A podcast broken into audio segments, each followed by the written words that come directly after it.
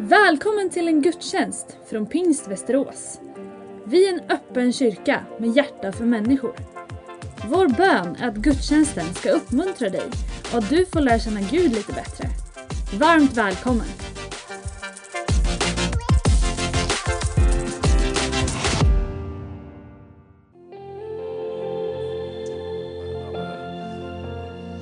Tack Jesus. Herre, tack att du är här just nu. Tackar dig för ännu en söndag i ditt hus. Tack för din nåd, din godhet, din trofasthet. Tack för din stora kärlek, Tack för att det finns liv i dig. Tack att det finns närvaro av det eviga och det himmelska. Tack för varje person som är i det här rummet. Dyrbar skapad av dig. Åt vart håll vi än riktar vår blick så är din blick riktad på oss, Herre. Om vi kommer ihåg dig så kommer du ihåg oss, tack att du kommer ihåg oss när vi inte kommer ihåg dig. Om vi tappar tron så är du ändå en trofast Gud. Tack att du bär oss i det djupa och du bär oss på höjderna. Du är med oss i ensamheten och i gemenskapen. Du är med oss i sjukdom och i hälsa, i motgång och framgång. Vi prisar dig Herre för att du är en alltigenom god Gud som vill väl för människor. Jag ber liksom om jag ber om balsam över det här rummet, här. jag ber om smörjelse, det där vårdandet. Herre. Tack att du är ödmjuk och mild i hjärtat, Herre. Tack att du bryr dig om människors behov, Herre. Tack att du ser varje individ, Herre. Tack att vi får komma till dig, Herre. Du till och med har sagt, kasta era bördor på mig. Tack att du vill ta över våra problem, Herre. Att du vill hjälpa oss genom allt, Herre. Tack för vad du vill göra den här söndagen i mitt liv, i våra liv, genom ditt ord och genom din ande. Att vi får vara en gemenskap av tro och läkedom, Herre. Vi tackar dig för att du är uppstånden och du lever idag, Herre. Tack att du har ett rike som inte kan vackla. Du är densamme igår, idag och i evighet. Och vi kan lita på dig och vi gör det Herre. Du är stark när vi är svaga, du vet när vi inte förstår. Och du ger helande mitt i all vår bräcklighet Herre. Prisat vare ditt namn. Du är värd församlingens hyllning och tillbedjan. Alltid Herre i lovprisningen, i lovsången och i vår bön så vill vi ge ett gensvar till dig Herre. Att vi tackar dig för livets gåva. Vi tackar dig för höjder och dalar. Vi tackar dig för himmelens stjärnor, markens djur och fåglar och fiskar i havet Herre. Vi tackar dig för gröna kullar, vi tackar dig Herre för åkermarker och vi tackar dig för skogens sus, att vi får leva ett liv Herre i dina gårdar. Herre. Vi tackar dig, Jesu namn. Om du står kvar bara någon sekund till så läser vi dagens två bibelversar. Vi är i en predikoserie vi kallar för en salig blandning. Matteus evangeliets femte kapitel, verserna 4-5. Vi brukar vilja att man står upp när man läser Guds ord, den här predikotexten på söndagarna här. Det är väl inget tvång, men det är en bra vana. Man med kroppen på något sätt visar, vi tar emot en information, ett budskap som vi inte har kommit på själva, som inte är bara något man gör som man vill med, utan det är faktiskt ett ord ifrån Gud. Och det här är direkt ur Jesu mun, bergspredikan, som inleddes med de där saligprisningarna. Jag har varit på den där kullen vid Galileiska sjön där man tror att han höll bergspredikan och den inleds med de här orden. Och vi kommer ha några söndagar med saligprisningarna just. Och verserna 4 och 5 är det som vi läser idag i tro på Guds ord i Jesu namn. Saliga är de som sörjer, för de ska bli tröstade. Saliga är de ödmjuka, för de ska ärva jorden. Ska vi säga amen? Amen. Varsågod och sitt ner. Idag på morgonen så eh, tänkte jag för mig själv att det här året har börjat ganska intensivt för min del. Vi har haft ganska mycket internationellt utbyte och konferenser och jag har rest en del och så nu är det en fas med lite mer Det är en vanlig söndag, tänker jag. Vad skönt med äntligen en vanlig söndag. Men sen när man ser alla er och människor som kommer hit så tänker man att det finns visst inga vanliga söndagar. De har alltid sin speciella betoning och det ger någonting extra ändå. Så det är någonting som pågår med att läsa de här orden, att fira gudstjänsten som är någonting som finns där men som ändå alltid är nytt och att det finns ett värde i det. Jag tror att det är är så med bergspredikan att det finns en sån eh, glädje i det och en sån styrka i det. Det här ordet salighet, en salig blandning kallas predikoserien. Vad, vad står det där ordet för? Ja, men det, det är någon slags välsignad lycka. Då kan man ju direkt fundera, vad är då ordet välsignelse? Ja, men Gud är källan till välsignelse. Gud är den som vill väl och ger favör och ger fördelar och ger någon slags extra, det är som lite olja i motorn eller som lite hudkräm på en torr hud. Det är någonting som blir att livet fungerar. Det som gör att det lossnar eller det som gör att det finns en slags pågående glädje, det är hans välsignelse. Och när hans välsignelse blir till denna salighet så, så är det ändå en glädje i det. Men som ni hörde i bara de här två saligprisningarna så finns det ju ändå någonting av den här mörka liksom backdropen till resonansen till den där glädjen. Och den är verkligen inte bara enkel eller smidig, utan det talas om sorg, det talas om någonting av ett behov av att kanske lugna ner sig och vara ödmjuk i livet. Alltså det finns ett spel här någonstans och ändå talar Jesus om salighet. Det är vårt frimodiga budskap och ärende att i det som är omständigheterna av livet, besvikelser, tvivel, kanske otro, det som är bräckligt, det som är tråkigt och som bara pågår och som gör att en del av oss i det här rummet är så på något sätt nedsatta av vardagen att vi inte längre kan bli gripna, inte längre kan bli glada, utan det är som ett slags pågående skeende av nästan ingenting. Så mitt i det står Jesus och har ett ärende och säger man kan leva och vara salig. Vi har krig, vi har klimatinstabilitet, vi har en oro i konjunkturen. Det ramlar ut tonåringar ur bilar med automatvapen i våra städer. Vi har någonting av en känsla av att någon slags plugg är ur. Och det är ju någonting i tiden som är väldigt, väldigt på något sätt pressande och i det så kan man dra igång som kristen och leta fel och hitta någonting att anklaga någon för som är skyldig till någonting. Och man letar kanske konspirationer och man skulle så gärna vilja ha en förklaring. För när något är fel då sätter ju alltid hattleken igång. Och man måste ju hitta någon som är skyldig till allt detta. Och sen mitt i allt så står det en bok här och ett budskap och så är Jesus och säger, ni kan vara saliga om ni blir förföljda. Det kan finnas en salighet mitt i din sorg. Vad är det här för ett budskap? I Gamla testamentet finns dekalogen, finns de tio budorden om vad du skall och vad du inte skall i relation till Gud och relation till människor. Och Det här är Nya testamentets budord. De här är uppburna av honom som håller den här predikan. Det här är ord rakt ur munnen på honom som gav sitt liv på korset.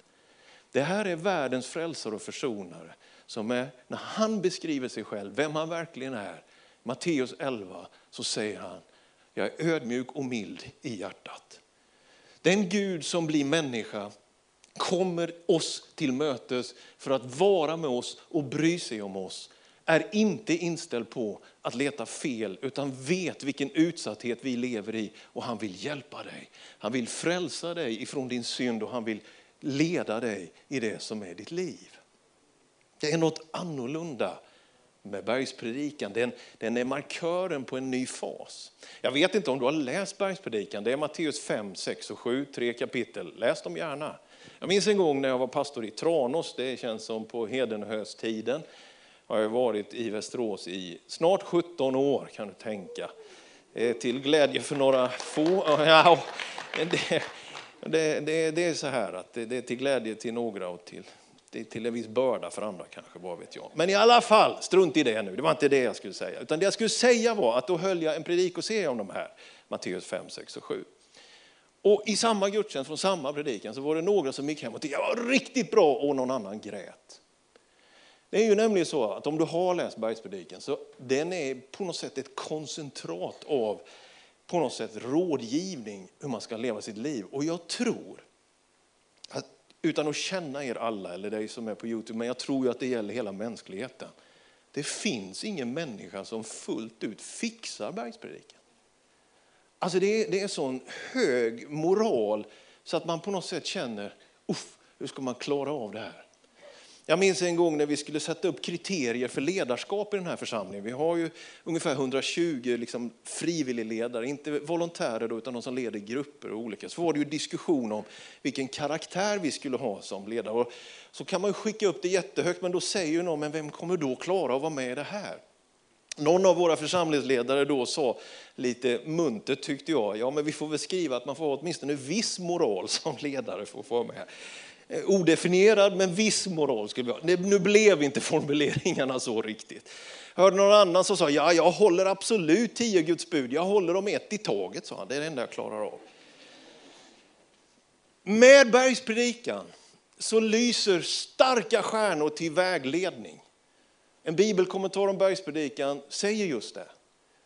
Men säger också att ingen människa sitter där uppe bland stjärnorna tänder och släcker dem och riktar dem i viss riktning som man tycker passar en själv kanske. Utan vi är i vågskvalpet. Vi navigerar i ett hav. Vågor kommer ibland stilla, ibland full storm. Men då finns det stjärnor där som vägleder oss. Så ingen av oss, tror jag, behöver, ska, vill, hoppas jag, släcka någon av de stjärnorna. Den här boken är de stjärnorna, Guds löften, de lyser. De vägleder. Vi älskar den här boken. Den är auktoritativ. Den, den talar om för mig hur jag ska leva mitt liv.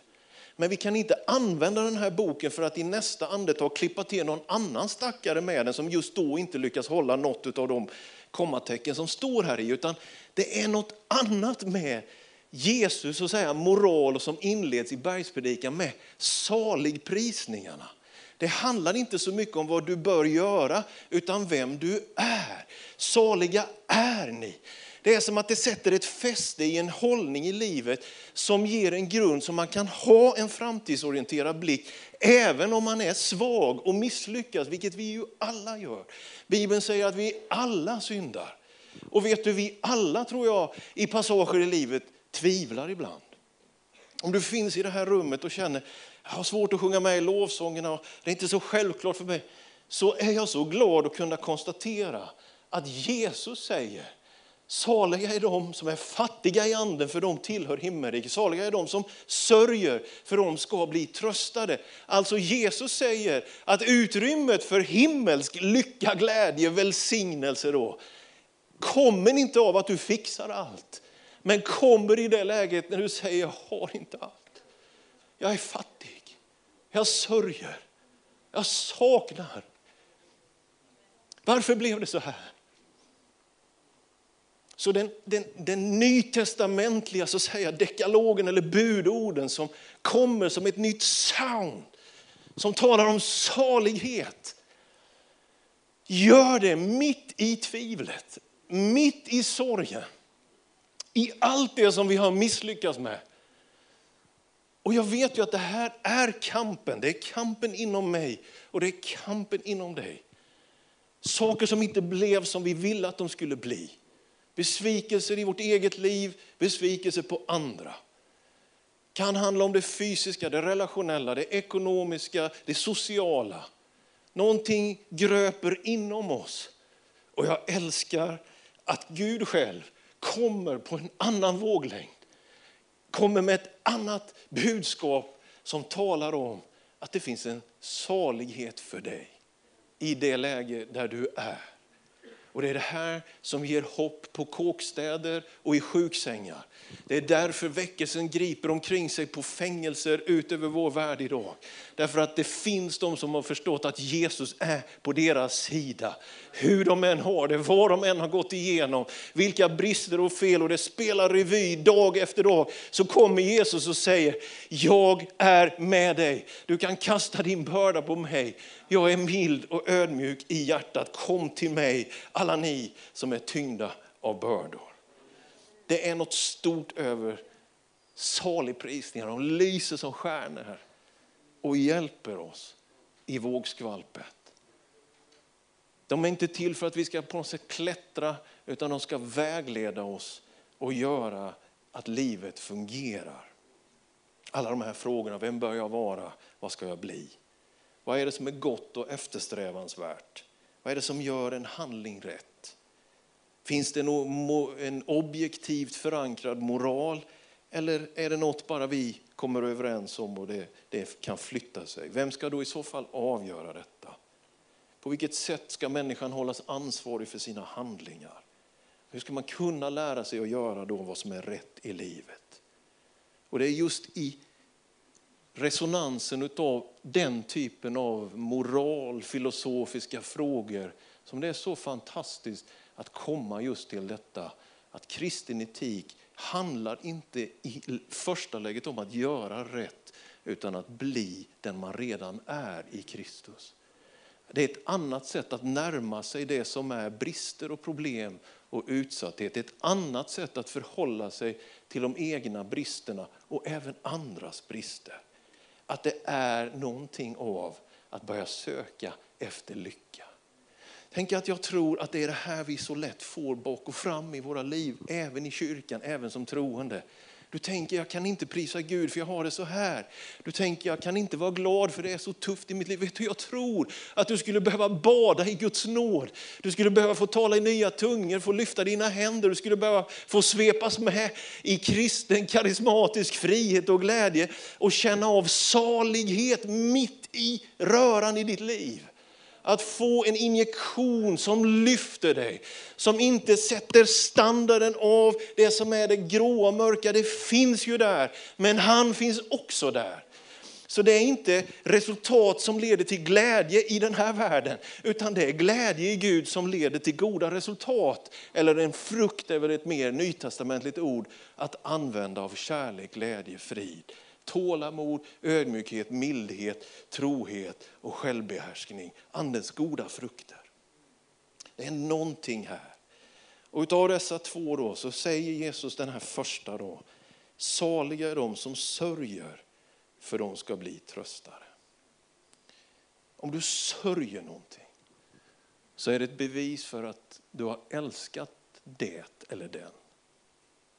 Är det inte så? Om det inte berör dig så gör det ju ingenting med oss. Människan kan inte ta in alla dödsfall på jorden och bära fullständig sorg, utan det, det är ju de vi känner, de som står oss nära. De senaste veckorna bara här så dog en av mina kusiner. Fem år yngre än mig. Han har haft ett år av sjukdom, han har inte kunnat hitta orsak och därmed kunna sätta in. Och hans begravning var den här veckan. En, en börsbolags vd gick bort här bara i slutet på veckan som också tillhör vår rörelse, en av våra församlingar. Varit vd för ett av Sveriges största bolag. Också något år yngre än mig. Den ene kände jag väl, den andra inte så väl. Men man förstår det är sorg. Sorgen kommer till oss när någon dör, men sorgen kommer också till oss när något bryts upp. När man inte längre kan ha den relation som var, när någonting inte längre får liksom finnas kvar och man känner en sorg så är det ju tungt att bära men det är också ett uttryck för att vi har älskat den eller det sammanhanget. När människor får lämna hus och hem och ge sig ut på flykt. Eller när ekonomin kraschar så att man måste lämna sin bostad. En arbetsplats som inte längre finns kvar, nedskärningar, eller vad det skulle kunna vara, som leder till att det är inte längre vad det var. Barndomen finns inte kvar och när man börjar, lite, börjar bli lite så här melankolisk medelålder som jag, och barnen är utflugna, det är ju, nu är man i den fasen. Det är tomt. Liksom. Och så tänker man, ja, men jag skulle, vad blir det med det där? Det finns ju så många lägen i livet när det uppstår ett, ett vakuum, ett tomrum, en sorg. Det är bottenlöst och det är tungt i en del av det och en del av det kanske går att hantera. Men det är fantastiskt att veta att Jesus ger ett löfte här och säger saliga är de som sörjer för de ska bli tröstade. Idag är det kyndelsmässodagen, candle mass i kyrkoåret.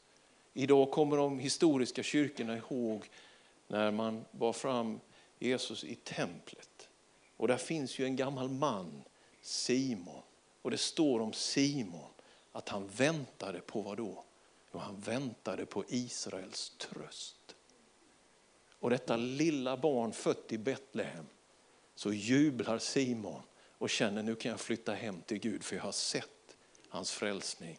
Jag har sett Israels tröst. Jesus är din tröst. När alla andra försvinner står han kvar. Och Det är det stora med kristen förkunnelse och även själavård. Det är att någonting kan krascha, ett äktenskap kan krascha. En relation till syskon, eller föräldrar eller barn eller på en arbetsplats, det kan gå sönder. Men relationen till Jesus behöver aldrig gå sönder. Han står kvar. När allt annat är borta så finns han där, hos dig. Israels tröst, ett helt folks tröst, en hel mänsklighets tröst. Det är Jesus som är det hoppet. Den tröst. Vi är bräckliga, vi sviker varandra, vi orkar inte fullt ut. Men så säger Bibeln att om vi så än är trolösa så förblir han trofast. Lovat vare Herrens namn.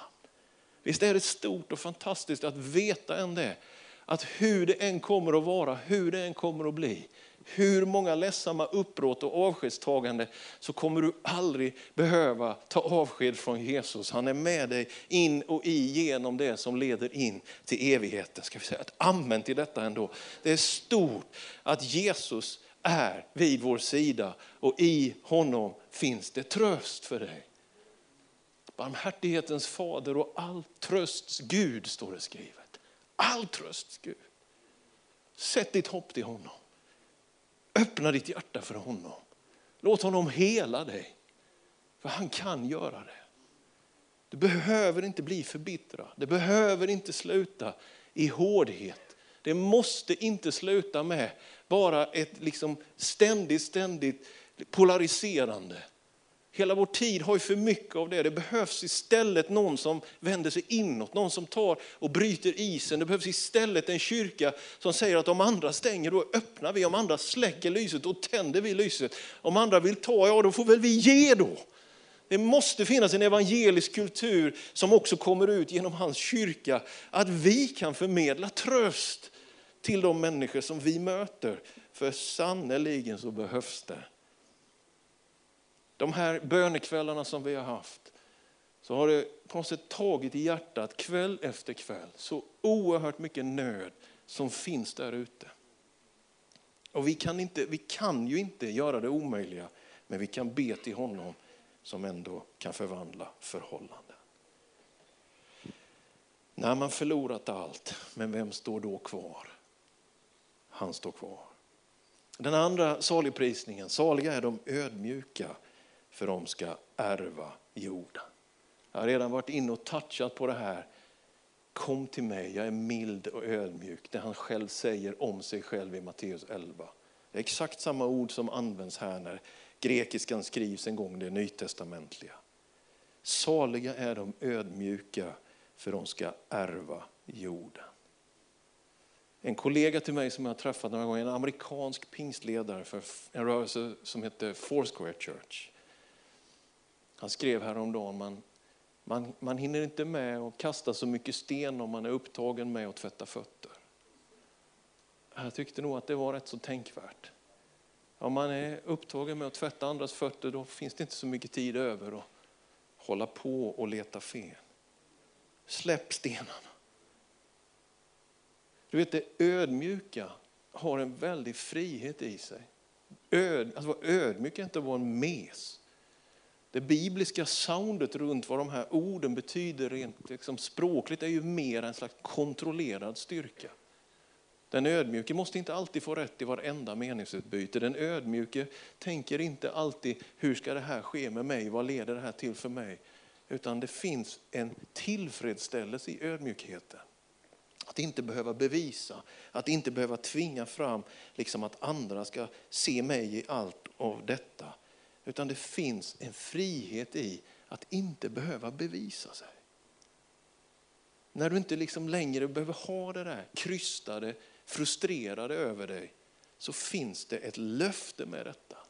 Saliga är de ödmjuka, för de ska ärva jorden. Det finns en skönhet, skriver aposteln Petrus, i en mild och stilla ande. Mildhet och ödmjukhet, ni vet det är som synonyma begrepp. Det är någonting som är så vackert över någon som någon gång säger jag kan bjuda dig. Någon som kan säga du kan gå före mig.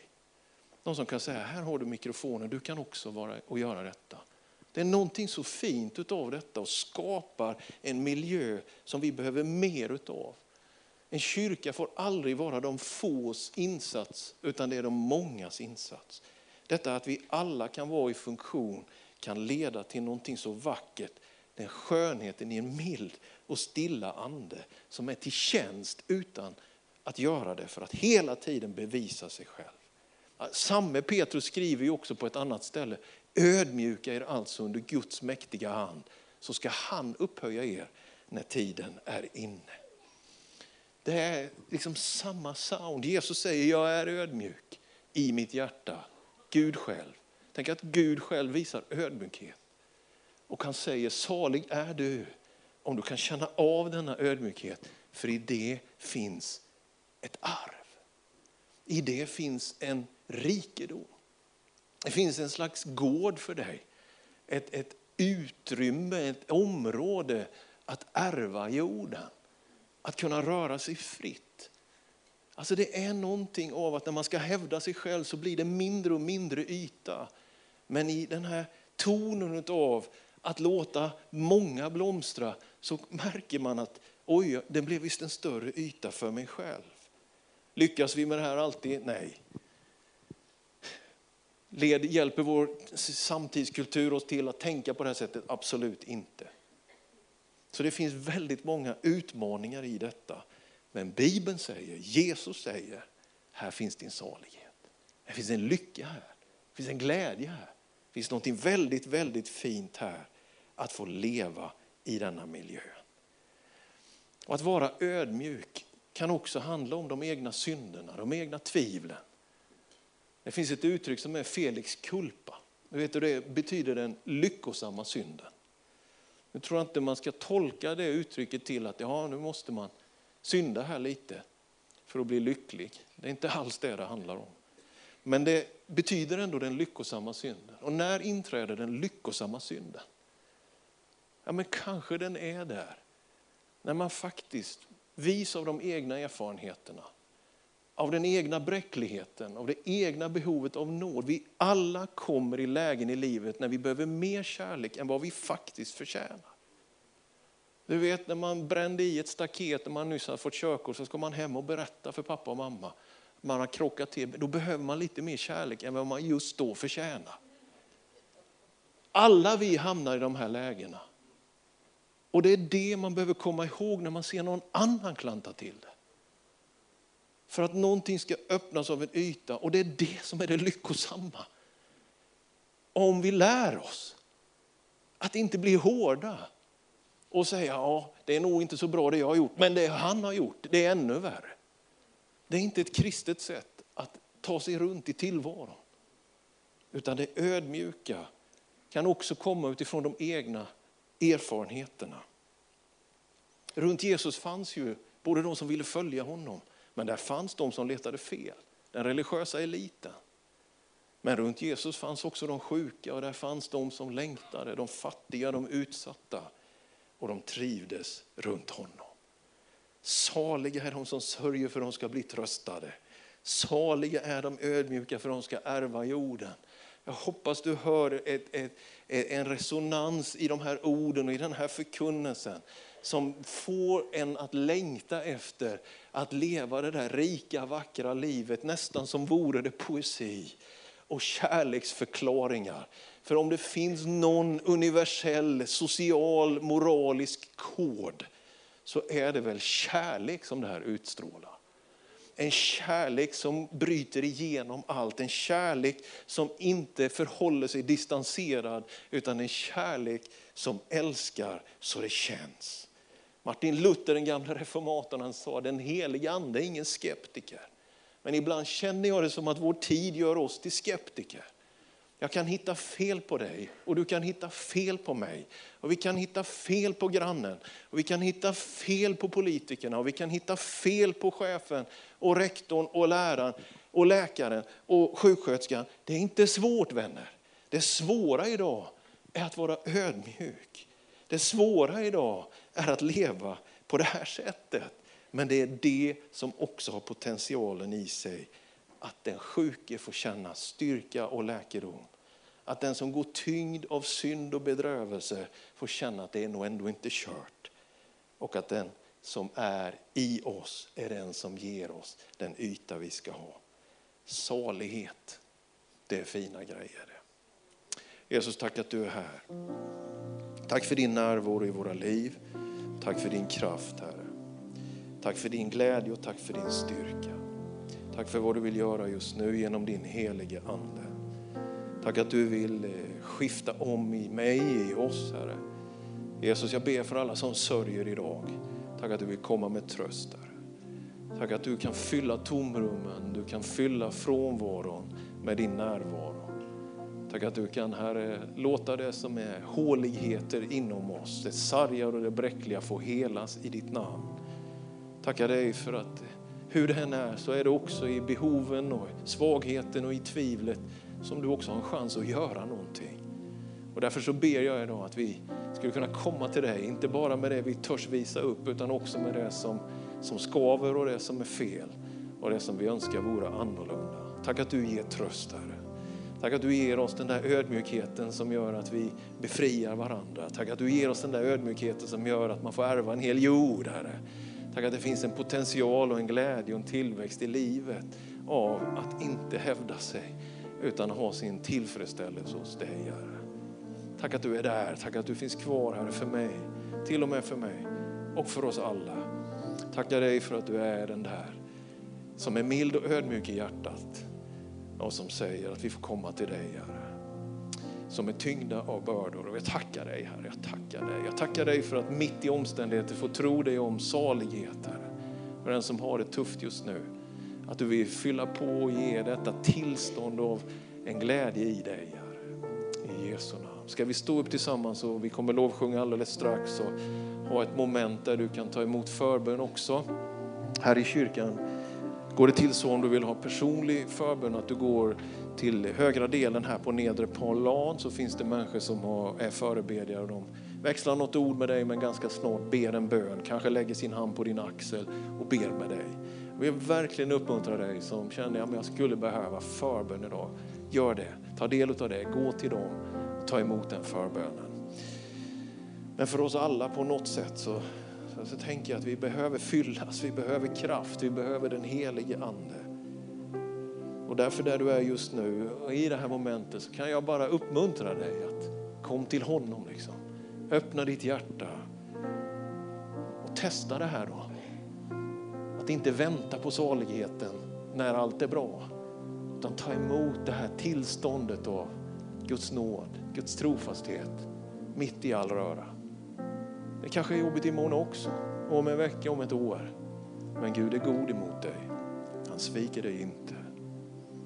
Tack Herre att du är här för att ge oss salighet och lycka. Ett liv av glädje och tillfredsställelse. Ett liv av förankring i dig, ett liv av frid, ett liv av ödmjukhet. Jag tackar dig för vad du gör. I Jesu namn. Amen.